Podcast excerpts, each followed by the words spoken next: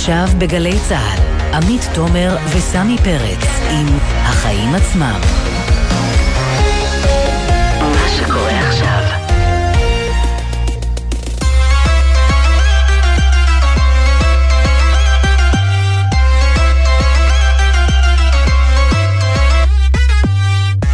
עכשיו, שש וארבע דקות, אתם על החיים עצמם, התוכנית הכלכלית-חברתית של גלי צה"ל. אני עמית תומר, ואיתי באולפן סמי פרץ. מה העניינים, סמי? אצלי בסדר, ברוכה השבה, התאוששת. תודה, ואתה מילאת את אה, מקומי נאמנה. איך אמרנו היום, התגייסת, תרתי משמע. תמיד מישהו באוויר יכול להיות ככה באיזה חופשת מחלה אצלנו. אז uh, תשמעי, uh, בשעה טובה המדינה עומדת סוף סוף לשלם פיצוי לעסקים שנפגעו בגל האומיקרון בחודשים ינואר-פברואר.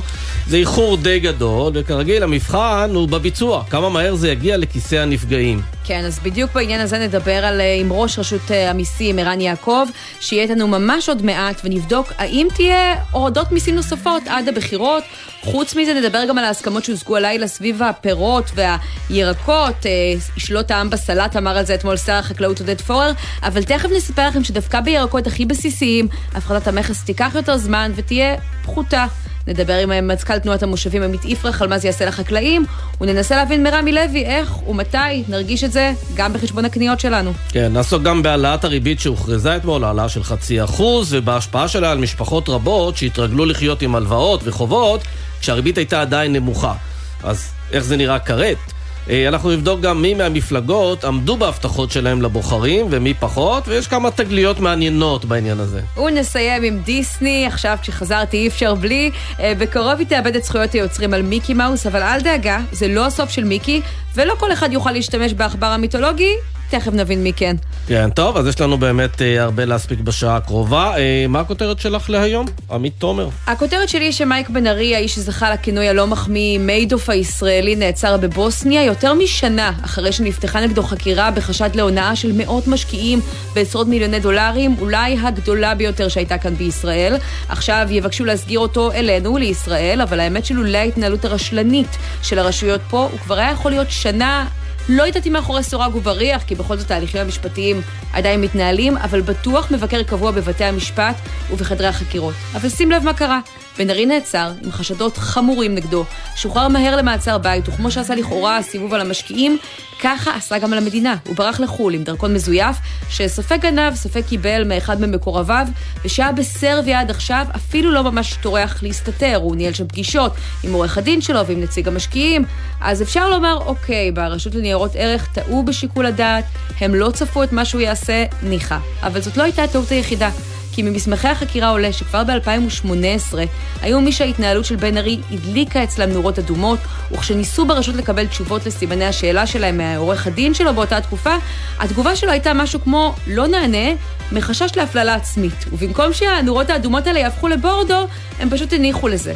כן. אז אני מאוד מקווה שעכשיו לימודי הניסיון המר ממייק בן ארי, רשויות החוק יתחילו לקחת את הסיפור הזה יותר ברצינות. אם הם לא עצרו את זה שנים קודם, מה שיכול היה לחסוך עוגמת נפש לעשרות משקיעים חדשים שנפלו בפח, אז לפחות שידאגו שיקבלו כמה שיותר מהשקעתם, ושיהיה גם מי שישלם את המחיר. כן, זה גם בצוד שעולה בטח הרבה מאוד כסף, שאתה עושה אותו במשך אה, תקופה ארוכה, ואתה לא שם את היד מיד על מי שפישל. תלוי כמה הם השקיעו בזה, גם כן, זה לא ברור. סמי, מה הכותרת שלך? אז תשמעי, היום החלה העדות של הדס קליין, העוזרת של המיליארדר ארנון מילצ'ן. היא העידה על המתנות הרבות ששלח מילצ'ן וג'יימס פארקר שלחו לבית ראש הממשלה לשעבר בנימין נתניהו, לפי דרישתו, דרישת רעייתו. והיו שם סיגרים ושמפניה ויין וחליפות ופינוקים בשווי של מאות אלפי שקלים. ואת הפינוק הזה מימנו אותם אה, מיליארדרים. עכשיו, את האמת, זו עדות מדהימה, אתה שומע את העדות הזו, והעיניים שלך... משטחים מטלטלת שהייתה עד עכשיו. כן, לגמרי. מאוד. גרפית גם. תראי, היא מעידה באמת על נהנתנות, חסרת גבולות, על חשבון אותם מיליארדרים, אבל אני רוצה רגע לשים את זה בצד, כי מה שמשך את תשומת ליבי בעדות, דבר נוסף, צדדי, רואים בבירור כיצד מילצ'ן מממן ומתייסר על המחיר הגבוה מאוד שהוא משלם, כך לפי העדות של קליין. הוא קונה שמפניה יקרה, ואחרי זה הוא רוצה לחפש משהו קצת יותר זול, והוא קונה סיגרים מאוד יקרים, וגם פה הוא מחפש איזה דיל אם אפשר לשלם קצת פחות. ואת השכר של אותה הדס קליין, הוא אומר, טוב, מאחר וגם אה, פאק, אה, פאקר משתמש בשירותה, אז שגם הוא יעזור לי לממן את המשכורת שלה. כלומר, הוא לא כזה נדיב, כנראה שהוא לא סתם פיזר מתנות מרצונו החופשי. בדיוק, אתה אומר, מצד אחד הם מפנקים, מצד שני מאוד כואב להם בכיס להוציא כל כך הרבה כסף. עכשיו, בדרך כלל לאדם מהשורה, אם לך מאוד יכאב בכיס, אז את לא תוציאי את הכסף, את לא כן. קונה, את לא תשלחי תכשיטים וכל מיני דברים. אבל אה, כאן הם שילמו ופינקו וקנו וכולי, והתבאסו, וללמדנו שבעצם גם מיליארדר כמו מילצ'ן לא אוהב לבזבז כך את uh, כספו, אולי כך הוא נהיה מיליארדר. ואני חושב שזו נקודה חשובה לדיון המשפטי הזה, כי אתה רואה ממש איך מישהו נאלץ לעשות משהו שממש ממש לא בא לו לעשות. למה? הוא עשה את זה. על כך, בהמשך הדיון המשפטי. תסלח לי שאני לא מרחמת על מחאת השמפניות הוורודות והסיגרים. כן. נתחיל? נתחיל.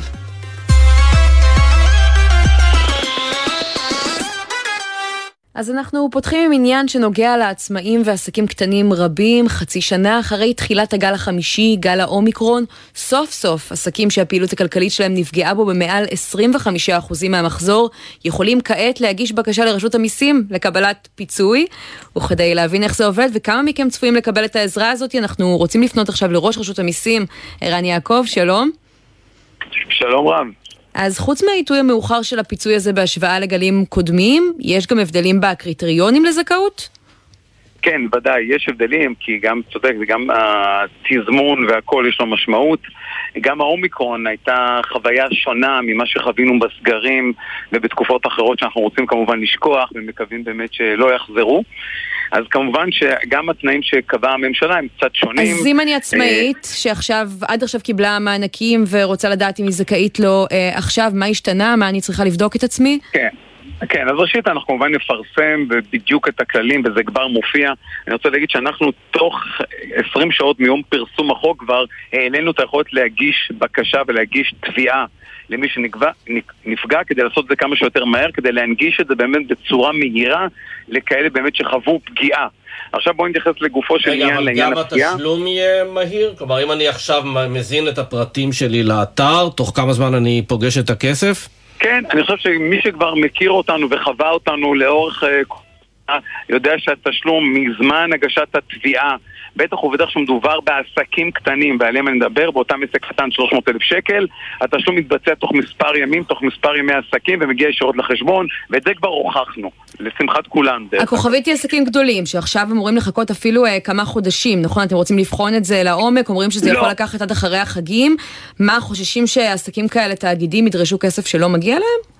לא, אז, אז שם התהליך הוא יותר מורכב, כי התביעה יותר מורכבת, גובה הסכומים הוא אחר לגמרי, מודע, מדובר על סכומים שאם היו קודם, בתקופות הקשות של עד 500 אלף שקל דו-חודשי, היום זה עד 600 אלף שקל דו-חודשי, זה עלייה משמעותית, mm. והדבר הזה כמובן מצריך, וזה גם עסקים שהם בדרך כלל יותר איתנים, חזקים, עם יכולת שרידות יותר גבוהה.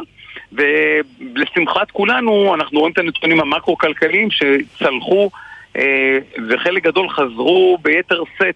להתמודדות ולעסקים כרגיל, וזה משהו שמשמח כן, את כולנו אנחנו כמובן. מדברים אבל על עסקים שנפגעו ב-25% לפחות במחזור שלהם במהלך החודשים ינואר-פברואר, כל התקופה? בוא, בוא ניתן, כן, אז בואו אני אגיד את התנאים. אז קודם כל מדובר במחזור של עסק בין 18 ל-80 מיליון, אה, ל-80 מיליון. בין 18 אלף שקל, כן. כלומר, עסקים ממש ממש זעירים לעד 80 מיליון כן. שקל, כן. בדיוק, בדיוק. עם ירידה במחזור, כמו שאמרת וציינת, אכן, ירידה של 25% במחזור ינואר-פברואר 22 לעומת ינואר-פברואר 19, כן? כי לקחנו את התקופה טרום קורונה כדי לתת קרדיט לעסקים האלה ולא לבחון אותם בתוך עולם של תקופת קורונה. אז 22 ינואר-פברואר מול ינואר-פברואר 19, 25% ירידה לפחות אה, במחזור. Mm-hmm. אה, מח, אה, כמו שאמרנו, 18. אה, אגב, דבר נוסף, גם אה, אנחנו נתייחס וגם... רגע, אז יהיה יותר קל או יותר קשה עכשיו לקבל מענקים? הרחבתם את הזכאות או שצמצמתם אותה? כי יש פה הרבה פרטים. רגע, אז, אז רגע, רגע. לא, דווקא אין הרבה פרטים. פרטים שאמרתי עכשיו הם לא הרבה פרטים, mm-hmm. ומי שזכאי כבר מכיר אותם. במובנים של מתן המענק, אז היו כל מיני, היו ב-40 אחוז, והיה 25 אחוז, והיה עד 500 אלף שקל, הגדלנו 600 אלף שקל. אז חלק מהתנאים, הם, אה, יש חלק מהתנאים שהם שונים. אז אחד, המחזורים, כמו שאמרתי, הוקטנו לעד 80 מיליון, אבל זה מרבית העסקים במדינת ישראל. צריך גם את זה כן. לזכור. אז הוספנו, למדנו גם עוד דברים מהעבר, שראינו שהיו כאלה שחילקו דיבידנד, אז אמרנו, רגע, לא יעלה על הדעת שמישהו מחלק דיבידנד בעולם שהוא מבקש כסף, שהוא אומר שמאוד קשה לו. אז זו התניה? כן. התניה עכשיו בחוק? כן, בדיוק כן. כך. זה הסעיף על שם אה, הראל ויזל מפוקס, אני חושב, אפשר לקרוא לא לו יודע, כך. אני לא, לא, לא נכנס לשמות, אבל כן נתנו, ניסינו ללמוד מהניסיון. דבר נוסף, שכרגע, היות שאנחנו בדיווח בדיעבד, אז זה לזכות כולנו, אז אנחנו כבר יודעים את הנתונים של העסקים. לש... בשונה ממה שהיה קודם, היו צריכים העסקים לדווח עוד לפני שהם הגישו את הדוחות. זהו, זה הוביל לזה שהרבה מאוד אנשים אה, נאלצו באמת אה, להחזיר מענקים שהם אה, קיבלו בגלים קודמים. על איזה סדר גודל מדובר וכמה מתוכם החזירו בפועל עד עכשיו? אז עד עכשיו לדעתי יש החזרים, לפחות צפי להחזרים שאנשים כבר הודיעו שהם מחזירים מעל שני מיליארד ש"ח, כן? זה סכומים מתוך? לא קטנים. מתוך, אה, אנחנו נתנו מענקים בסכום של 40 מיליארד. כן? אבל אתם צופים החזרים גבוהים יותר, של יותר משני מיליארד, עד כה המדיניות גבייה הייתה יחסית סבלנית. כן. עד מתי אתם צפויים להמשיך בקו הזה? ראשית, את צודקת, הייתה מאוד סבלנית ובעיקרה אה, וולונטרית של, שאנחנו מאמינים, מאמינים וסומכים על העסקים כמו שעשינו בכל תקופת הקורונה בהתאם לדיווחים שלהם, כך נתנו את המענקים כדי שזה יהיה מהיר כמו שביקשה הממשלה. ובכל זאת בסוף אתם. תבדקו אותם וזה יפסיק להיות וולונטרי. אני מניחה כמה זמן של חסד עוד יש? לא, לא, לא, אז כבר, אז הזמנים כבר נקבעו ויש חלק מהזמנים שהובאו, אנחנו גם שלחנו אסמסים לכאלה עם מי שבאמת אה, עלה בהכנסות בצורה משמעותית, אז הודענו לו, כן. אנחנו עדיין עושים את זה רך, אבל התחלנו להודיע לעסקים, חברים, תראו, אתם בתקופת הקורונה במחזורים, לא רק שלא ירדתם במחזורים, עליתם במחזורים כן. וביקשתם. ערן, אנחנו רוצים לנצל לפח- את ההזדמנות שאנחנו משוחחים איתך לעוד כמה עניינים קטנים שקשורים בתחום שלך. אה, קודם כל, אנחנו עומדים אה, שוב לפני בחירות בעוד ארבעה חודשים, אה, ואנחנו מריחים שיכול להיות שתתפתח פה כלכלת בחירות, וזה אומר גם עניינים של מיסוי. בוא נשמע רגע מה אומר על זה שר האוצר אביגדור ליברמן. לאפי טריגר הבוקר. אנחנו בלמנו עליית מחירי הדיור. אני חושב שגם בתחום הדיור וגם בתחום הבנזין, הדלק, אנחנו נראה ירידת מחירים. יהיו עוד הוזלות, הורדות מחירים אה, בתקופה הקרובה? מה שכרגע חשוב אה, זה להגדיל הכנסה פנויה. איך אתה מתמודד עם עליית מחירים? אה, באמת, אני אומר, אצלנו באמת יקר. אז הכנסה פנויה, זה אתה צריך לדאוג, זה אומר מה, פחות מיסים? לא, אני צריך להקשיב לממשלה ולמקבלי המדיניות. אני סך הכל פקיד שיכול לייעץ, יכול להגיד, אבל יש מי שקובע ומתווה את המדיניות. אבל מתנהלים כבר דיונים על זה? דרכים נוספות. להגדלת ההכנסה? טוב, רגע, הדברים מדברים בעמד עצמם. יש כבר מהלכים שנעשו. הגדלת מענק עבודה, נעשה. אוקיי? מתן נקודות זיכוי נוספות נעשה למשק בית, שהדבר הוא, הוא, הוא תוספת משמעותית. נעשו כבר לא אבל אפי מהלכים. שאל עליות מחירים נוספות, ירידות, סליחה, הנה. פנויה נוספת. הנה, אז כמו שאמר שר האוצר, הוא אכן לקח לתשומת ליבו את עניין של יוקר המחיה, והוא, והוא צודק, שר האוצר, שיש שני אפשרות לעשות את זה, או להגדיל את ההכנסה, נכון? להגדיל את ההכנסה הפנויה, ואפשר לעשות את זה בכל מיני אמצעים, או להתמודד ולהביא יותר תחרותיות וכו', להוזיל וזה אפשרי. ערב בחירות? רגע, אני לא נכנס לעניין הזה, בוא, אני לא אדם פוליטי, אני לא בעניין, אני יכול להגיד לך מהותית. הפחיתו מכסים, עשו מהלכים, גם, מה- גם מצד הגדלת ההכנסה הפנויה נעשו, מהלכ, נעשו מהלכים, וגם בהפחתת יוקר המחיה, דרך הפחתת מכסים, שאני אומר לך כמי שגובה את המכסים ואת המיסים, נעשו לא מעט מהלכים, ועכשיו גם לאחרונה, שהפחיתו מכסים, כך מתוך אמונה ו- ו- בתקווה שהדבר הזה ייצר יותר תחרותיות, שיכניסו פה יותר שחקנים, כן. ובסופו אבל של יום... אחרי שכל זה באמת נעשה, אני מנסה להבין אם מהותית אתם מנהלים באמת דיונים על עוד מהלכים, דברים שיכולים לקרות עוד לפני הבחירות. אז אני לא, אני, שוב, אני אומר, בעולם של בחירות יש את הכללים, יש את הכללים שלהם. יועץ משפטי וכו', אני מבין קטן בדבר הזה, יש את הכללים שלהם, וכמובן אני, המדינה עובדת לפי הכללים המשפטיים שמותווים לה בתקופה הנוכחית. אני יכול להגיד לך כמשרד האוצר, ושר האוצר כמי שעומד בראשו, עובדתית נעשו מהלכים לא פשוטים בתהליך הזה, שכן בסופו של יום משפיעים וישפיעו גם על יוקר המחיה. צריך לזכור שאנחנו בעולם של אינפלציה של 4% במדינת ישראל, כאשר כן. העולם מתמודד עם אינפלציה, בריטניה 9%, ארה"ב 8%. כן, אבל אני רוצה דווקא בהקשר הזה 14.2. לשאול אותך, ערן יעקב, על העניין של הכנסות המדינה ממיסים, זה לא סוד שהן מאוד גבוהות, ושתי סיבות אולי מרכזיות. זה הנושא של השגשוג בהייטק והשגשוג בנדל"ן, וכעת כשאנחנו רואים ירידה בשווי חברות ההייטק, בשווי של האופציות של עובדי הייטק, זה אומר פחות הכנסות ממיסים, אתה כבר רואה אינדיקציות לכך? אני יכול להגיד לך שאנחנו בחמישה חודשים האחרונים בגביית שיא, אם אתה משווה מ-2008 לדעתי, אנחנו בשיא של עודף הכנסות על הוצאות, שאני חושב שזה, שזה שלעצמו, אנחנו רואים את זה, אנחנו רואים את זה בגירעון, אנחנו רואים את זה בחוב. אז זה דבר אחד, ואני חושב שהוא נקודת חוזק לכלכלה הישראלית, וכמובן, באמת, אה, למדינת ישראל, והלוואי ויימשך כך. בצופה פני עתיד אתה שואל אותי, אני לא, Mm-hmm. לא רוצה להתנבאות, אני כן יכול להגיד לך שאולם במיסי הכנסה, רק עכשיו פרשמנו את ההכנסות, ראינו שעדיין אנחנו רואים הכנסות לא מבוטלות במיסים הישירים. אנחנו רואים חולשה מסוימת במיסים העקיפים, שזה יכול להיות שזה חלק מהתהליך המשקי העולמי שקורה בכללותו, לאו דווקא מדינת ישראל, שמשפיע גם על מדינת ישראל. וכמו שאמרתי, עדיין אנחנו בעולם של, אתה יודע, הייטק ודברים אחרים, שאתה צודק שהכמות, האופציות, בעצם זה שאנחנו רואים מה קורה בבורסות, בעולם בכלל. כן. וגם, וגם, וגם פה אנחנו בהשוואה בהשוואה למדינת ישראל סך הכל במקום טוב, שהדבר הזה משפיע, כן? זה, אנחנו לא מבודדים מהעולם, אנחנו חלק כן, מהכלכלה. ועוד לא. דיברנו על מה שצפוי עלינו. גם בשוק הדירות, שגם שם אנחנו ראינו בעצם, מתחילים לראות איזו התקררות מסוימת, על כך בטח ברעיון הבא אנחנו נעשה איתך. ערן יעקב, תודה רבה. תודה רבה.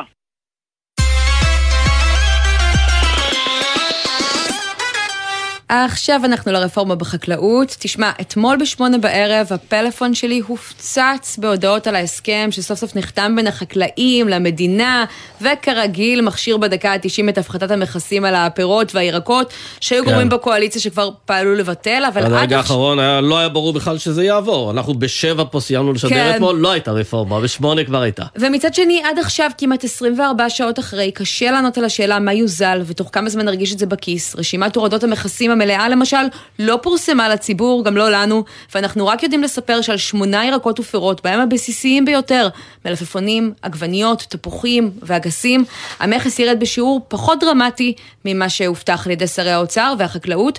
אז אנחנו רוצים לדבר עם אחד מאדריכלי ההסכם הזה, אה, עמית יפרח, יושב ראש התאחדות חקלאי ישראל ומזכ"ל תנועת המושבים, שלום.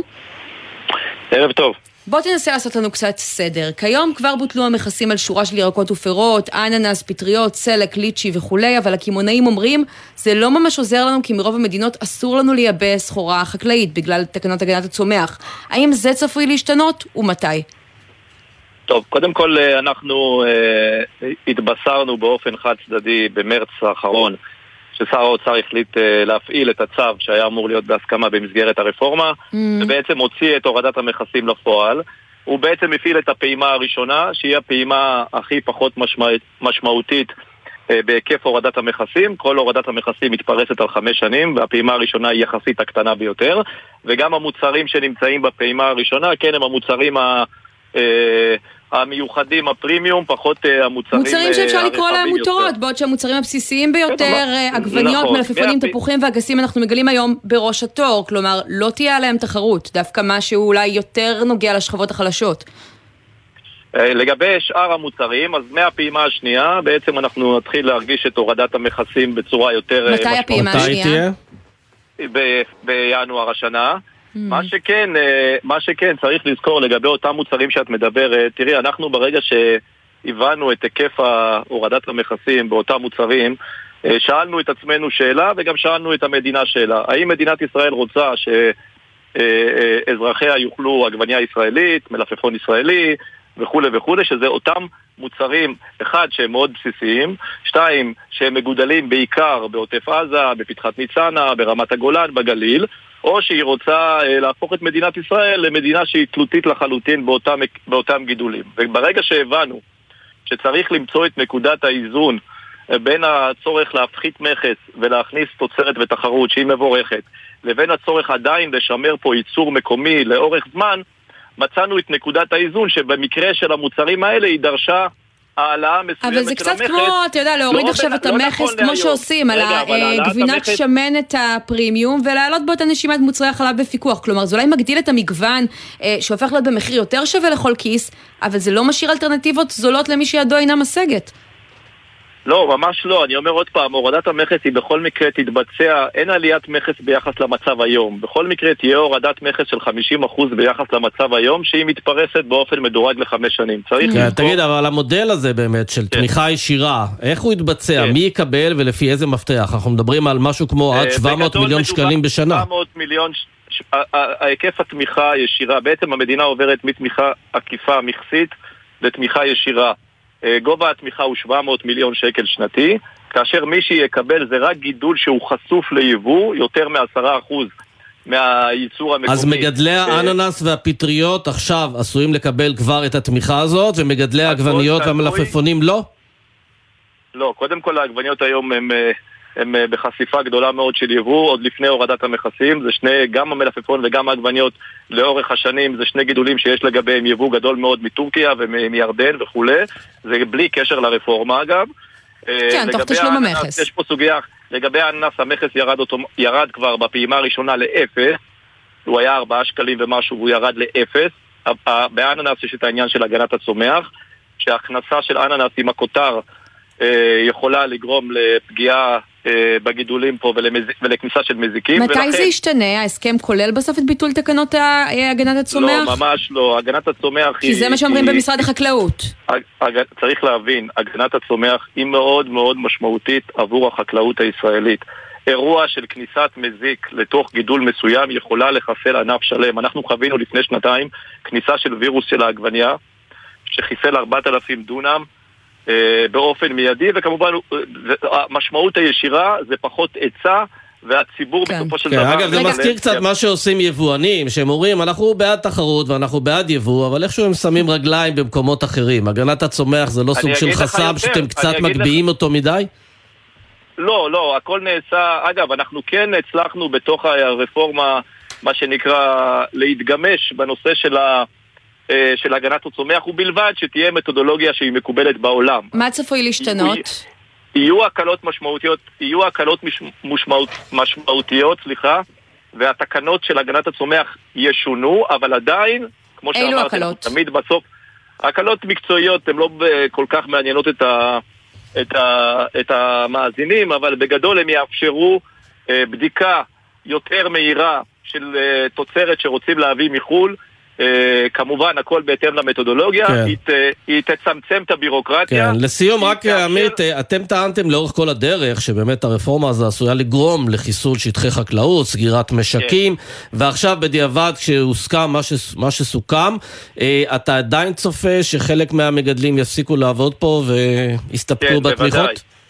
תראה, קודם כל התמיכות, גם למרות שחתמנו על ההסכם, התמיכות, אה, אם אני אגיד לך, התמיכה לדונם גידולי שדה בערך 200 שקלים לדונם, אה, בחממה זה בערך 500 שקל לדונם, אה, מצד שני הקמה של חממה זה 18,000 שקל לדונם, זאת אומרת התמיכה היא לא תציל את החקלאות הישראלית, התמיכה הישירה. אז... מה שיציל את החקלאות הישראלית, אחד, זה שנצליח ליישם את הסעיפים שמדברים על הורדת התשומות שהמים, מחירי המים לא יעלו, כן. שכל הנושא של הרגולציה והעלויות של העובדים הזרים יופחתו בצורה משמעותית. זה באמת הישגים שאתם ניתון, משיגים עוד, עוד משפט, כן, במסגרת כן, ההסכם ניתון. הזה. יש הסכמה, כן. אבל מצד שני, הנה אתה אומר התמיכות לא היו מה שציפינו, וזה מזכיר לי משהו שאמר לי היום מישהו שהיה אה, חשוף לגיבוש ההסכם ולישיבה שהייתה לכם אה, היום. רצו להוציא הודעות לעיתונות, אבל עדיין יש פערים גדולים, ואני תוהה, אני מבינה למה הפוליטיקאים אה, מזדרזים כשרצו אה, לבטל את אה, מה שהם עשו עם המכסים ושיש בחירות באופק. למה אתם רצתם לחתום על ההסכם הזה? לא, קודם כל צריך לזכור דבר אחד. הצו שהוא, ש, שיצא על ידי שר האוצר הוא בתוקף. אם היינו חותמים על ההסכם או לא חותמים על ההסכם, היה צו בתוקף לגבי היו מפלגות שכבר רצו לבטל לגבי, אותו.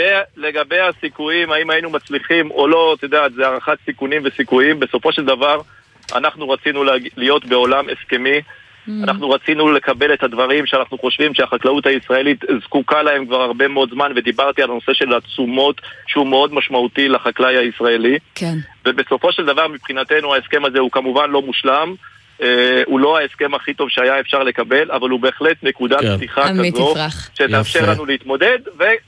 ולהסתכל ולצפות פני עתיד ולהמשיך ולטפל מול הממשלה הבאה ולחזק את החקלאות הישראלית, לא רק בשביל החקלאי, אלא גם בשביל הצרכן. ככל כן, שתהיה כן. פה יותר חקלאות, ההיצע יהיה גדול יותר, הצרכן ייהנה יותר. יפה, תודה רבה עמית. אה, ואנחנו טסים, טסים לרמי לוי, שלום. שלום, ערב טוב. מנכ"ל ובעלים של אה, רשת רמי לוי שיווק השקמה. אה, אתה שומע את עמית יפרח, את מה שהוא מתאר שעומד לקרות? זאת בשורה, או שייקח הרבה זמן עד שנרגיש אותה על המדף בסופר או בחשבון הקניות? תראי, כל מה שאני רואה שכל דבר שהולך ל- לרדת בהדרגה בעוד חמש שנים, בעוד ארבע שנים. תראי, אנשים אין להם מה לאכול עכשיו, לאנשים קשה עכשיו, מה מעניין אותם בעוד ארבע ובעוד חמש שנים? אני לאורך כל הדרך שמעתי שמורידים מכסים, מכסים וכל הדברים האלה. קחי דוגמא את הבשר. Mm. אני מייבא בשר בסביבות ה-250 טון בחודש, כמעט 3,000 טון בשנה. למה אני צריך בעקיפין לשלם 20% מס? זה לא אני, בסוף זה הצרכן. הרי אם אני משלם את זה, אני מעביר את זה לצרכן. איזה הצדקה? זה לא שיש בארץ את הבשר הזה ואני מייבא. אני מייבא את זה בגלל שאין את זה.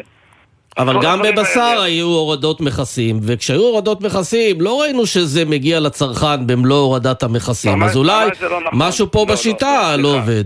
לא, לא, סליחה, זה לא נכון. יש עכשיו מכסים, וברגע שמורידים את המכסים, אז הבשר כן יורד, יש תחרות, והמחירים יורדים. ברגע שאתה קונה את המוצר היותר יקר ב-20%, באופן אוטומטי, ואם אתה שם רווח גולמי, סתם דוגמה של 20%, אז אם היית קונה את זה ב-20% יותר זול, אז היית יכול למכור את זה ב-20% יותר זול. כי אני כן. היום קונה את הבשר עם 20% מכס בעקיפין, 12% ו-17% על, על ה-12, וכל מה שקורה מסביב, בסוף זה מייקר בעוד 20%. ועדיין, זה לא רמי. בסיפור של הפירות והירקות, גם אתה מודה, הירקות והפירות שראינו שהמכסים עליהם בוטלו עד עכשיו, זה לא משהו שממש התגלגל אה, לצרכן, ובין היתר כי לא, לא, הרגולציה לא, עדיין לא, חונקת, לא. נכון? אני- אני רוצה קודם כל להגיד, אף אחד לא רוצה לייבא אם יש סחורה בארץ. עדיף לקנות בארץ מהחקלאים ולחזק את החקלאות במדינת ישראל. עושים יבוא אך ורק כשאין סחורה. כשאין סחורה או כשאפשר להשיג אותה יותר בזול בחו"ל לא, לא, ולהוריד זה- את המחיר לא- לצרכן?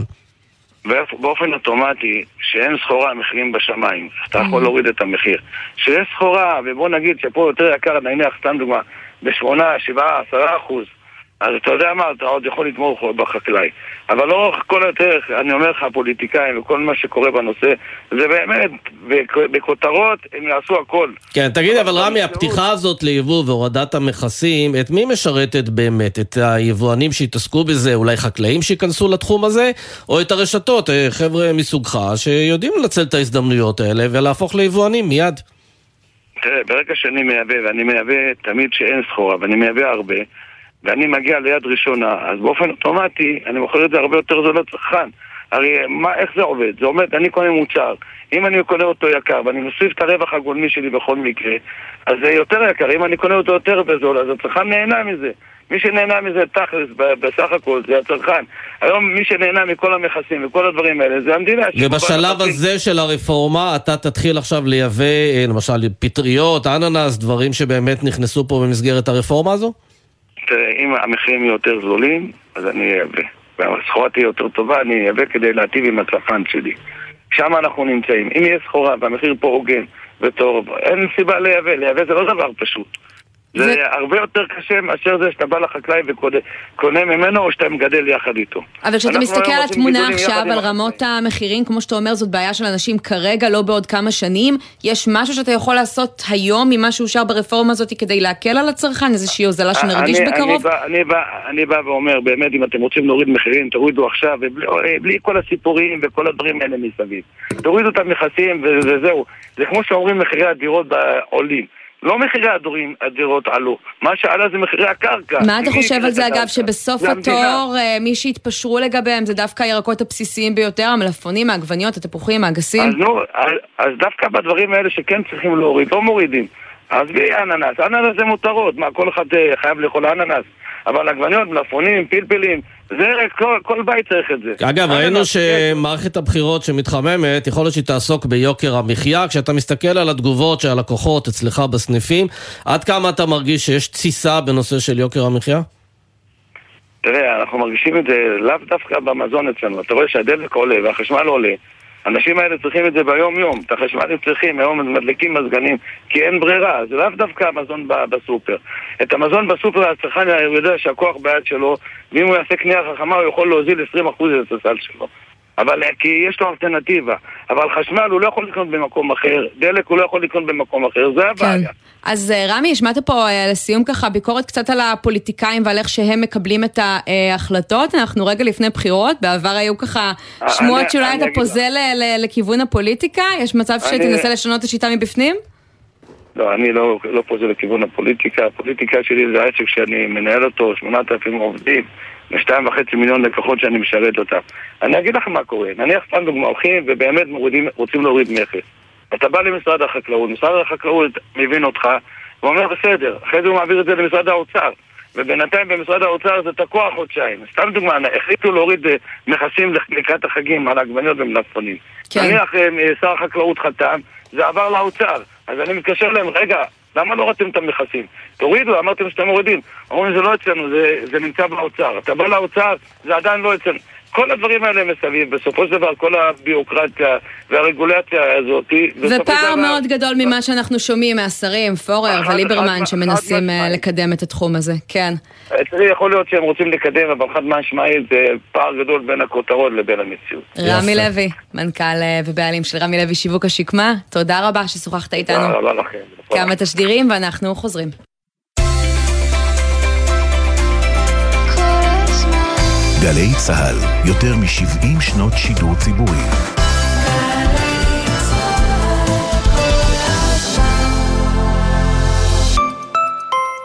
אקדמית אחווה מציגה חינוך מחוץ לכיתה ומחוץ לקופסה. תואר שני שיסייע לכם להשתתף בעיצוב החינוך בארץ. יום פתוח בזום, 13 ביולי באקדמית אחווה. האקדמית אחווה אין ספור הזדמנויות להגשים חלומות לפרטים כוכבית 3622 נכי צה"ל ומבקשי הכרה, לאורך שנים נתתם מעצמכם. עכשיו, אנחנו כאן למענכם. במסגרת רפורמת נפש אחת, קידמנו שירותים חשובים לרווחתכם. ייעלנו את תהליך ההכרה, ועדות רפואיות הועברו לבתי חולים שיקומיים. שינינו את מבחני ההכנסה לטובתכם. הקמנו מערך סיוע והכנה לוועדות למבקשי הכרה חינם, והרחבנו את הטיפולים למתמודדים עם פוסט-טראומה ולבני משפחותיהם. היכנסו לאתר אגף השיקום במשרד הביטחון וממשו את זכויותיכם. נתונים הם א' ב' לאיכות חיים.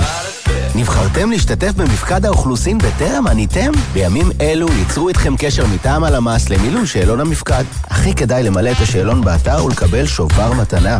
המענה על השאלון הוא חובה על פי חוק. כן, זה א' ב'. חפשו ברשת, מפקד האוכלוסין 2022. זה א' ב'. למצוא קצת זמן לעצמכם זה לא בשמיים, או בעצם כן. פסטיבל לא בשמיים ה-23 יוצא לדרך, עם טיסלאם, הגבעטרון, מופעים רבי שיח, הרצאות וסיורים. 12 עד 14 ביולי במכללה האקדמית תל חי. למה אתם מחכים? זה לא בשמיים, זה בגליל העליון. הדג נחש חוגגים 25 שנות יצירה במופע מיוחד בקיסריה ומארחים את Infected Mushroom, Balkan Beat Box, פלד ואקו. חמישי, תשע בערב באמפי קיסריה ובקרוב בגלי צה"ל. עכשיו בגלי צה"ל, עמית תומר וסמי פרץ עם החיים עצמם. אז הריבית עלתה אתמול בחצי אחוז, היא כבר עלתה בעצם בשלושת החודשים האחרונים באחוז וחמש עשרה עשיריות, זה כבר כן. לא מעט, ואנחנו שומעים שאנשים מתחילים כבר ככה, אתה יודע, להתמודד עם המחירים של זה, זה גם זה, זה גם האינפלציה, הרבה דובר על ההחזרים של המשכנתה, שזינקו בממוצע ב-250 שקלים בחודש ברבעון בעקבות העלאות הריבית, אבל יש גם התייקרות שפחות מדברים עליה, שזה בריביות על ההלוואות בכלל, בהחלט. ובתקופה הזאת שהכל מתייקר והמלחמה באינפלציה עדיין לא מורגשת בשטח. מי שבדרך כלל משלם את המחיר על הדבר הזה, זה דווקא העניים ביותר, שצריכים הלוואה כן. כדי לגמור את החודש, ואז גם עליהם משלמים יותר. נגיד בנק ישראל אומר, אינפלציה זה בעצם מס על עניים. כן. אז בואו נבדוק עם אה, שרון לוין, שהיא מנהלת ההסברה בארגון פעמונים, איך זה נשמע שם. שלום. שלום, ערב טוב. אז אתם כבר מרגישים שיש עלייה בפניות, צריך רק להגיד שפעמונים בעצם עוסקת בסיוע לאנשים שהסתבכו כלכלית. אה, אתם מרגישים שיש עלייה של פניות אה, אליכם, לאנשים שבאמת נמצאים בבעיה בעקבות עליית הריבית? כן, בהחלט, אנחנו רואים ככה איזושהי עלייה בחצי שנה האחרונה. אה, שיותר ויותר משפחות מתקשות לשלם את החשבונות, את ההוצאות, יוקר המחיה מאוד מאוד אז זה לא רק הריבית, כי עליית הריבית החלה רק לפני חודשיים, והיא ככה בשלבים, אז יכול להיות שזה עוד שאריות של קורונה, בעיות שקשורות ליוקר מחיה. לגמרי, וגם וגם וגם, וגם עכשיו הוצאות של הקיץ, באמת יש לנו אה, בארגון, אנחנו מפעילים 3,000 מתנדבים ברחבי הארץ שמלווים אה, משפחות ברמה פרטנית, וגם אנחנו נותנים הדרכות אה, למשפחות שזקוקות לסיוע, זה לאו דווקא משפחות שנמצאות בעוני, למרות שיש לנו גם תוכניות אה, שאנחנו עושים בשיתוף עם משרד הרווחה, אנשים שמרגישים צורך לשפר את ההתנהלות גם... הכלכלית שלהם, אבל תגידי, אז, אז באמת אני מניחה שהעלייה בפניות נגרמת מזה שהכל מתייקר. השאלה אם העלאת הריבית שנועדה להילחם בזה, באינפלציה, היא הפתרון, או שבינתיים היא יוצרת עוד בעיה, כי גם מי שפונה לקבל הלוואה מגלה שעצם לקיחת ההלוואה, ההחזר שלה יהיה יקר יותר. נכון, זה גם לא רק עצם לקיחת ההלוואה, זה גם אנשים שכבר לקחו הלוואות ומחזירים את ההלוואות ומנסים להחזיר, אה, לעמוד בהחזר החודשי, גם זה עומד להתייקר, וזה גם צריך להבין שזה אירוע מתגלגל, זה לא משהו של אה, רק עכשיו עלתה הריבית, זה כבר הריבית עלתה כמה פעמים, ואנחנו אה, צופים שיעלה שוב גם עד ינואר 2023. זה יעלה בעוד אחוז וחצי עד 2023. נכון, אז אנחנו צריכים להיערך לזה, וזה מה שאנחנו ככה מנחים את המשפחות שנמצאות אצלנו ומקבלות סיוע. אז תגידי רק משפט על המשפחות האלה. ולתח... מי, מי מגיע בעצם עם בקשות סיוע? אנשים שהשכר שלהם נמוך או מובטלים, או אנשים שנקלעו למצוקה בגלל חוסר יכולת או חוסר ידע להתנהל נכון כלכלית? הכל נכון, כל מה שאמרת נכון. זה גם אנשים שמתקשים ממש ויש להם הכנסות אה, נמוכות יותר, אבל גם אנשים ממעמד הביניים, באמת, אה, שבאמת אה, קוראים תחת הנטל ופשוט מבינים שהם צריכים איזשהו סיוע. וההצלחה של המשפחות בתהליך תלויה מאוד מאוד ברצון שלהם ובמוטיבציה שלהם לעבור איזשהו תהליך, כי אנחנו מדברים על שינוי של תפיסות ושל חטיבה ושל התנהגות, ולהבין שאנחנו לא יכולים אה, לרכוש את הכל ולעשות הכל, אה, ובאמת אה, הקיץ עם ההוצאות של הקיץ, באמת, יש הרבה מאוד הוצאות, לבטח למשפחות עם ילדים קטנים, שגם זה קייטנות וכל האטרקציות, טיולים, חופשות, כן. כל ההוצאות שיש לנו. אמ, אז משפחות שבאמת רוצות להבין מה המצב שלהם ולקבל כלים של איך לצאת מזה, אז בשביל זה אנחנו שם, אנחנו מלווים כל משפחה, כל מי שמעוניין אה, יכול להיכנס לאתר ולמלא טופס. אבל חוץ מלתת באמת טיפים של איך מתנהלים כלכלית חכם, כי נכון, אנשים יכולים, אה, יש לא מעט אנשים שיכולים להשתפר בזה, אבל יש גם אנשים, את יודעת, שכבר עשו הכל, מה שנקרא, אה, ועדיין ידם אינה משגת כי ההכנסה לא עולה והמחירים עולים כל הזמן. יש איזושהי דרך לפתור את הפרדוקס הזה של עליית ריבית היא הדרך להילחם בעליות מחירים, אבל היא גם גורמת לדברים להתייקר עבור אלו שהכי צריכים את המשאבים? אז דבר ראשון, אנחנו ממליצים אה, לכל אחד להבין, דבר ראשון, על מה מוציאים את הכסף וכמה מוציאים. באמת לעשות איזושהי בדיקה מאוד מעמיקה, כי יכול להיות שיש הרבה מאוד הוצאות אה, שנראות לנו קטנות, כסף קטן כזה, שנראה לנו שזה לא הרבה כסף, אבל בסופו של דבר זה מצטבר להרבה מאוד אה, אה, אה, סכומים אה, גבוהים, אה, ולראות מה המצב שלנו באמת, גם בהוצאות, גם בהכנסות, כמה חובות יש לנו, למי אנחנו חייבים. כן, שרון, אה, רק לסיום, זה... תגידי, כשאתם אה, מצליחים לטפל במשפחה שנקלעה למצוקה, מהי ההסתברות שהם יחזרו אליכם כעבור תקופה מסוימת שוב? כי אולי הכלים שניתנו להם... מאוד. כן, אז מה זה אומר שהכלים מספיק טובים? הסתברות נמוכה מאוד, כי אנחנו באמת נותנים כלים, בונים תקציב משפחתי, עוזרים להם בתכנון אה, לתקופה הקרובה, לשנה הקרובה, גם אה, לכמה שנים קדימה, ממש אה, לבנות תקציב משפחתי, וגם כלים של איך עומדים בזה ואיך לא מתפתים ונופלים, אה, ולא לוקחים הלוואה בקליק אה, בטלפון בלי שבדקנו ובלי לוודא שאנחנו באמת באמת צריכים. וגם עכשיו כשיש הוצאות לא צפויות, כמו הדלק שמאוד התייקר, ומזון שהתייקר אה, בכל נכון, מיני תחומים, עדיין אין לקוחות חוזרים? כי קשה ככה נכון, לתכנן קצת את ההתנהלות הכלכלית. זה באחוזים מאוד מאוד נמוכים. כי באמת מי שעובר את התהליך ולקח את הכלים ומתנהל אחרת, הוא מחזיק בזה להרבה מאוד שנים. אנחנו, אה, אה, יש okay. אוקיי. משפחות שחוזרות, אבל באמת באחוזים מאוד נמוכים. ויותר מזה, אנחנו גם מגיעים לזוגות צעירים וצעירים כן. אה, לפני שהם בכלל נופלים, וגם שם יש לנו קורסים והדרכות אה, אה, דרך האתר שהם באמת, אה, אה, אנחנו רוצים לתת כלים לאנשים לפני שהם בכלל מגיעים למצב ולקושי הכלכלי. שרון לוין, מנהלת ההסברה בארגון פעמונים, תודה רבה. תודה רבה, ערב טוב.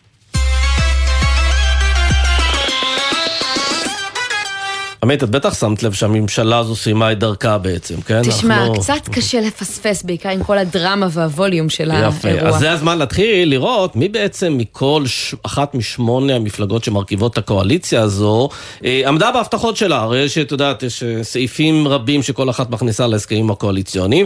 אז יש אה, גוף שבדק את זה, המרכז להעצמת האזרח, ואנחנו רוצים לדבר עם המנכ"ל, עם עורך דין אלי אה, מוגילבסקי. שלום.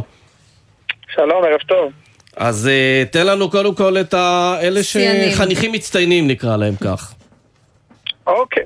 אז קודם כל אנחנו באמת אה, עוקבים אחרי יישום מדיניות הממשלה באופן שיטתי ועקבנו גם אחרי יישום ההסכמים הקואליציוניים וקווי יסוד הממשלה אז קודם כל בואו נגיד מילה רוחבית על הממשלה הזאת חייבים להגיד שיחסית לשנה אחת של עבודה ובממשלה צרה יש אחוזי אה, יישום די מרשימים, 60, כ-65% יישום של כלל ההסכמים הקואליציוניים, ואם יישום הסכמים קואליציוניים זה מדד לאפקטיביות של קואליציה, אז היא הייתה אה, אפקטיבית למדי ואפקטיבית יותר כנראה מהקואליציה של הממשלה ה-34, שיישמה אחוז דומה רק בקרוב לארבע שנים. אז בהקשר הזה, אה, אני חושב שאפשר להגיד מילה טובה.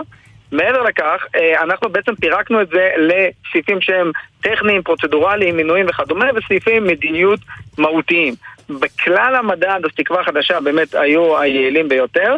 בסעיפי המדיניות, אז סיעת רע"מ הייתה הכי יעילה ויישמה את האחוז הכי גבוה מה זה סעיפי מדיניות? למה אתה מתכוון כשאתה אומר סעיפי סעיפי מדיניות זה מדיניות? בעצם הסעיפים המהותיים של המדיניות של הממשלה. לא למנות שרים כזאת ושר כזה, ובוועדה לבחירת שופטים אה, יישב חבר. לצורך העניין, נגיד טיפול, נגיד טיפול באלימות ב- בחברה הערבית, זה סעיף מדיניות, זה סעיף גדול. מצוין, זה סעיף מדיניות, 2.5 מיליארד שקל, אה, תוכנית בהחלטת ממשלה שיושמה, אה, תוכנית 549, שהממשלה קיבלה החלטה לגביה בחודש אוקטובר. כן. אותו דבר לגבי תוכנית חומש אה, לפיתוח חברתי-כלכלי במגזר הערבי ובמגזר הבדואי. יש אה, מפלגה אחת שבהסכם שאני רואה שככה לא משנה איך מסתכלים על זה, היא במקום האחרון, מפלגת העבודה. אה, לי זכורה ההבטחה שלהם לתחבורה ציבורית בשבת, שלא התקרבה להתממש, מה עוד? אז באופן כללי אפשר להגיד, יש איזושהי הבטחה שחוזרת על עצמה גם בסיעת העבודה, מרצ, יש עתיד, ישראל ביתנו, וזה כל הנושא של רפורמות בדת ומדינה. אה, זה גם תחבורה ציבורית בשבת. פעם ראשונה אה, מזה שנים אזרחיים. שאין דתיים בקואליציה, ודווקא בתחום הזה הם נכשלו, אפשר לומר? הם, הם, אה, כן, אבל צריך לזכור שהיו רכיבים בקואליציה הזאת שלא כל כך התלהבו מכל הרפורמות האלה, אז הם כן הצליחו לקדם את הנושא של הרפורמה בכשרות, והרפורמה בכשרות של השר כהנא אכן קודמה, הייתה חקיקה, אבל ספק אם זה באמת יצא לפועל, כי בסופו של דבר לא הולך להיות תקציב כן. מדינה כידוע. כן, אלי, אבל אתה יודע, להגיד- יש לי דרך, לנצח. תאגיד פיקוח, ולא בטוח שיהיה תקנים לדבר הזה. אלי, זאת בעצם פה הטרגדיה. יש לי של דרך שאני יכול גם. להמליץ עליה למפלגות, לנצח את המדד שלכם ולהוביל. אולי להבטיח מעט דברים, ורק דברים שהם באמת אפשר להעביר אותם. שאלה כמה באמת מפלגות אה, נכנסות באמת למגבלה הזאת של לא להבטיח ערים וגבעות, כשהן יודעות שאין סיכוי שזה יתממש. אז קודם כל צריך להגיד, כשמסתכלים על זה היסטורית, אז באמת ההסכמים הקואליציוניים הראשונים בכנסת הראשונה, השנייה, העשירית אפילו, היו דלים מאוד ומצומצמים מאוד וגם כלליים, וכמעט הכל נכנס לקריירה יסוד הממשלה, והיום אנחנו רואים אותם הרבה יותר מפורטים, אז כנראה שגם המפלגות רואות בזה חשיבות ואיזושהי התחייבות פומבית לציבור. אבל אולי גם בגלל שפעם. הייתה מפלגת שלטון אחת גדולה או שתיים, והיום יש הרבה מאוד רסיסי מפלגות, שבהן מה לעשות, הן נכון, חייבות להמליץ על נכון, הרבה מאוד דברים. ונכון, אז, אז, אז, אז בהקשר הזה אנחנו, אנחנו חושבים ש, ש, שקודם כל יש חשיבות רבה ומחויבות גם אנחנו רואים להסכמים האלה ויש שאיפה ליישם אותם ולכן יש איזשהו ערך ציבורי בלבוא ולעקוב אחרי היישום של הדבר הזה. ואנחנו רואים שיש גם דברים מאוד משמעותיים שמתחייבים עליהם, נגיד תקווה חדשה שכן נמצאים במקום הראשון בסעיף הכללי. הם לא הצליחו לפצל את מוסד היועץ המשפטי לממשלה כפי שהם התחייבו בהסכמים והם לא הצליחו לעשות את חוק יסוד החקיקה כפי שהם התחייבו ו- ושוב אני חוזר ואומר גם דברים שהצליחו לחוקק אותם, חלקם לא יצליחו ליישם אותם בגלל שהכנסת התפזרה, יש פה חוסר יציבות, לא הולך להיות תקציב מדינה, ומכאן הקריאה לבוא ולהחזיר, את ה... אולי לשנות את השיטה בשביל זה, כדי שתהיה פה יציבות ויהיה אפשר ליישם את הרפורמות כן. ולטפל אז אתה יודע, רציתי להגיד שבאמת אולי הטענות. כלפי רע"מ, שבאמת היא לקחה את כל הקופה, הן לכאורה נכונות, אבל מצד שני גם תקווה חדשה וימינה אה, עמדו בהרבה מאוד סעיפים, אז אני לא יודע לקבוע אם הממשלה הזאת יותר ימנית או יותר שמאלית. אני לא יודע לקבוע את זה, אנחנו כן ראינו שהדברים שיושמו הם לא בהכרח קשורים לימין ושמאל, הם יותר קשורים לדברים שכבר התבשלו במערכת הרבה זמן, למשל הרפורמה ברגולציה, שכבר הרבה זמן מדברים עליה, אז ככה הצליחו לדחוף אותה, והרפורמה של הפשיעה בחברה הערבית, שהרבה זמן מדברים עליה, הצליחו לדחוף אותה קדימה, דברים שהגיעו מבושלים. קודמו, וכמובן ששרים שקיבלו את משרדי המטה המרכזיים, ליברמן את האוצר, שר, את המשפטים, שיושבים ככה על השלטר של הממשלה, הם הצליחו לדחוף קדימה את המדיניות שלהם, כן. והצליחו להגיע לאחוזי יישום יותר גבוהים. מה שחבל לראות, שדווקא הרפורמות החברתיות-כלכליות, הרבה מהן, הן אלה שייתקעו, ואלה שבעצם ייזוקו מה, מהפיזור של הכנסת ומחוסר היציבות. אפשר לראות גם בדיור, הרפורמה של התמ"א 38, ששקד קידמה, דמי אבטלה לעצמאים, שבסוף לא עבר החקיקה בכנסת, המטרו, כן. חוק המטרו שאמור לקדם פה את התחבורה הציבורית, בסוף הדבר הזה אה, נתקע, הרפורמה, כמו שאמרנו, השר עורך דין כהנא אלימו בכשרות. גילבינסקי. אנחנו פשוט אה, חייבים לסיים וההבטחות היו רבות, היישום. קצת פחות, אבל עדיין אפשר לדבר עליו עוד אה, זמן רב. תודה רבה על הסקירה המעניינת הזאת. תודה לכם, כל טוב להתראות. ועכשיו אנחנו לשיתוף הפעולה של גלי צה"ל והאגודה למען החייל. מחר יתקיים אה, כנס של מועדון אה, יותר, אנחנו נשדר משם, לא אנחנו בחיים עצמם, אבל יהיו לנו אה, שידורים משם בתחנה. ולרגל זה אנחנו רוצים לדבר על מה החיילים קונים, על מה הם מעדיפים לוותר ועל מה הם נאלצים לוותר בתקופה הזאת. בואו נפנה עכשיו למרואיין שלנו, מנכ"ל מועדון יותר. אשר שלום. אזולאי. שלום, שלום, קרא של אזולאי. קודם כל, חוויה, אני נמצא פה בפארק הירקון, ופשוט חוויה מה שקורה כאן. נכון שמחר יש את הפסטיבל המתגייסים, כן. אבל היום יש את הפסטיבל המלש"בים, אלה שסיימו י"א, שחווים את החוויה שיחוו אחרים מחר. פשוט מהמם מה שקורה כאן. אשר, שכר החיילים אה, אומנם עלה בשנים האחרונות, גם ההוצאות אבל עלו אה, במקביל. אה, כמה חייל מוציא היום אה, בממוצע בחודש ממה שאתם אה, רואים? כן, אנחנו קודם כל, אה, במועדון יותר, יש מעל 200 אלף עמיתים שמחזיקים את כרטיס האשראי שלנו. החברות אה, במועדון יותר היא חינם, מועדון יותר אה, שייך לאגודה למען החייל, כמו שציינת, וחייל מוציא היום בחודש 1,000 1,350 שקלים בכרטיס אשראי. הוא מוציא אותם איפה? באזרחות או בצבא? באזרחות, בעיקר באזרחות. אה, בצבא אני מאמין שהוא משתמש במזומן, אבל אה, אה, באזרחות, ב- ב- בעיקר בתחומי הפנאי, אה, האופנה וההלבשה. מסיבות אה, ודרינקים, לא? מסיבות ודרינקים, כמו שאתה אומר, ואנחנו בתפקידנו כמועדון יותר, לזהות את המקומות שמוצאים הכי הרבה כסף, ושם אנחנו הולכים וסוגרים להם את העסקאות אה, ואת ההנחות ואת ההטבות שאנחנו סוגרים עם אתם הרשתות. מרגישים בחודשים האחרונים עלייה בהוצאות של אה, חיילים כתוצאה מעליות המחירים?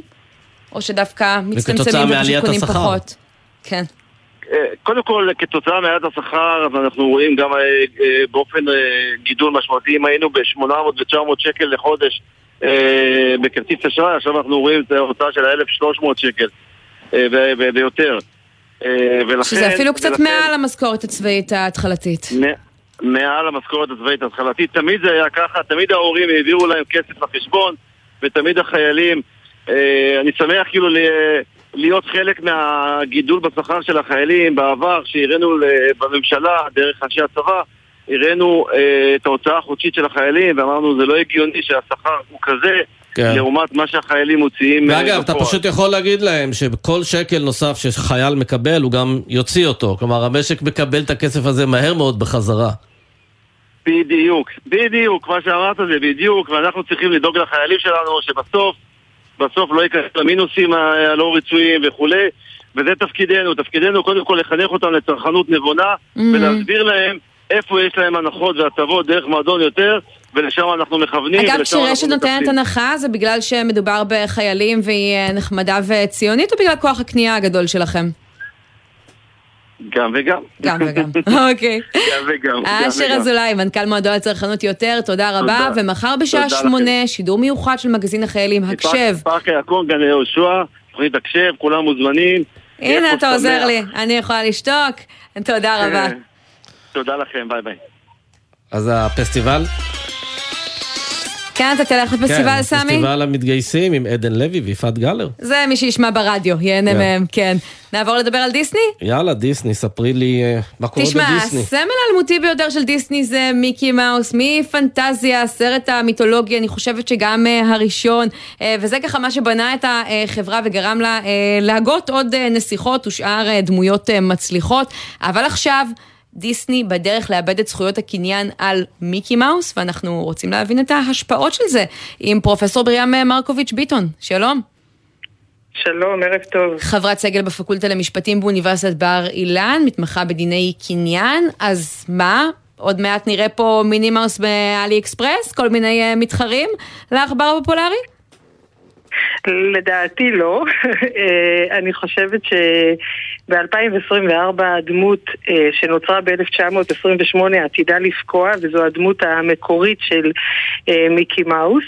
אבל אה, החדשות הן שלמרות הפקיעה, מה שיהיה אפשרי זה שלמרות שיש הגנת זכות יוצרים, ברגע שההגנה פוקעת אחרי 95 שנים, בארצות הברית אני מדגישה, Mm. אה, יהיה ניתן לעשות שימוש רק בדמות עצמה, זאת אומרת יוכלו לבוא וליצור יצירות חדשות שמבוססות על הדמות. הבעיה היא שיש קושי, והקושי הוא דינים אחרים שמאפשרים לדיסני לתבוע על שימוש בדמויות האלה, אה, למשל דיני סימני מסחר. ודיני סימני מסחר הם, הם, הם, הם חסם משמעותי, אני חושבת, בדרך לעשות את זה. רגע, אז איזה שימוש אה, אנחנו כן יכולים לעשות בדמות הזו? ברגע אתה שהרישום יכול נפקע. תיאורטית, ברגע שה... זה לא עניין של רישום, ברגע שההגנה פוקעת והיא לא מותנית ברישום, ניתן יהיה לכאורה לעשות שימוש בדמות הגרפית של אה, מיקי כלומר, מאוס. אני יכולה לכתוב אלא- עכשיו סרט שבו מיקי מאוס, סרט- הדמות המצוירת, הוא הכוכב הראשי ולשחרר את זה לאקרנים עוד שנתיים, או שיש סיכוי שאני אחטוף אה, תביעה? את, את יכולה תיאורטית לעשות את זה, אבל את תח- תחטפי תביעה מכמה סיבות, בעיקר בגלל שיש הגנה גם דרך דיני סימני מסחר, שזה ענף משפטי כלומר, אני לא יכול להפוך את לגמרי. מיקי מאוס ללוגו של החברה החדשה שלי, שהיא נקראת מיקי מאוס. ממש לא. לא תוכל לעשות את זה כי דיני סימני מסחר מונעים את זה, ודיני סימני מסחר לא מוגבלים בזמן. זאת אומרת, ההגנה יכולה להיות תקפה לנצח, תראו את הסימן של קוקה קולה שתקף הרבה מאוד שנים. כל עוד נעשה שימוש בדמות על בסיס מסחרי, ודיסני אז כמובן... תני לנו דוגמה מה כן אפשר מסחרי. יהיה לעשות מרגע שהזכויות יפוגו. אז יש דוגמה יפה של פו הדוב. פו הדוב זו דמות שההגנה בו פקעה השנה, ובאו יוצרים שעשו שימוש בדמות, אבל בסרט שהוא סרט אימה שעתיד לצאת בקרוב.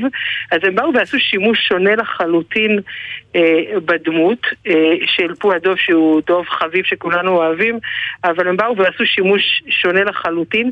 כרגע הם לא קיבלו איומים בתביעות שזה אה, תמוה, אני חושבת, כן. אבל תיאורטית יש אפשרות שיתבעו אותם על הפרה של סימני מסחר, כי הדמות עדיין מוגנת דרך דיני סימני מסחר. כך שקשה לדעת. אה, נכון לעכשיו אין איומים בתביעה, אז כנראה תופסים את זה כשימוש שהוא לגיטימי, כי הדמות אה, עברה שינוי ושימוש שהוא שונה לחלוטין. הם לא הולכים לפטר את עורכי הדין שלהם, דיסני, אני מניח. כן. אז, אז ב-1998 חשוב שתדעו שדיסני האריכו את לסיום? תקופת ההגנה. כן. האריכו את ב- תקופת 20 המגנה על מיקי כן. מאז, בינתיים הם שותקים, יש לו קצת זמן לעשות את זה. אה, מרים, תודה רבה, פרופסור ביטון. אה, נגיד תודה גם לבן נצר, שערך את השידור הזה, לתומר ברקאי, עשהאל פלד ועומר לפיד, שהפיקו על הביצוע הטכני עלי הראל, עורך הדיגיטל אביתר בר-און, מיד אחרינו 360 עם רני אבנאי, אני עמי תומר, וסמי פרץ, כבר התרגלת לכיסא הזה? התרגלתי לכיסא, אבל מחר תהיי פה, יהיה פה שי שי ניב. ניב. תבואו, ביי ביי. Bye.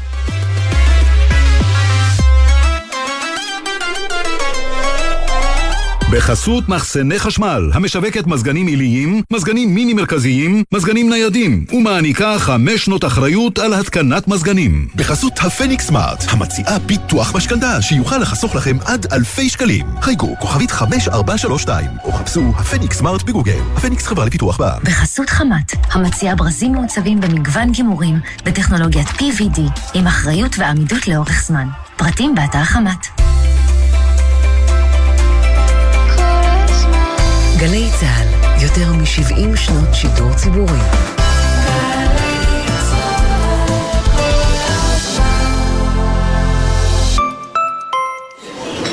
יש לכם כשרות צוהר?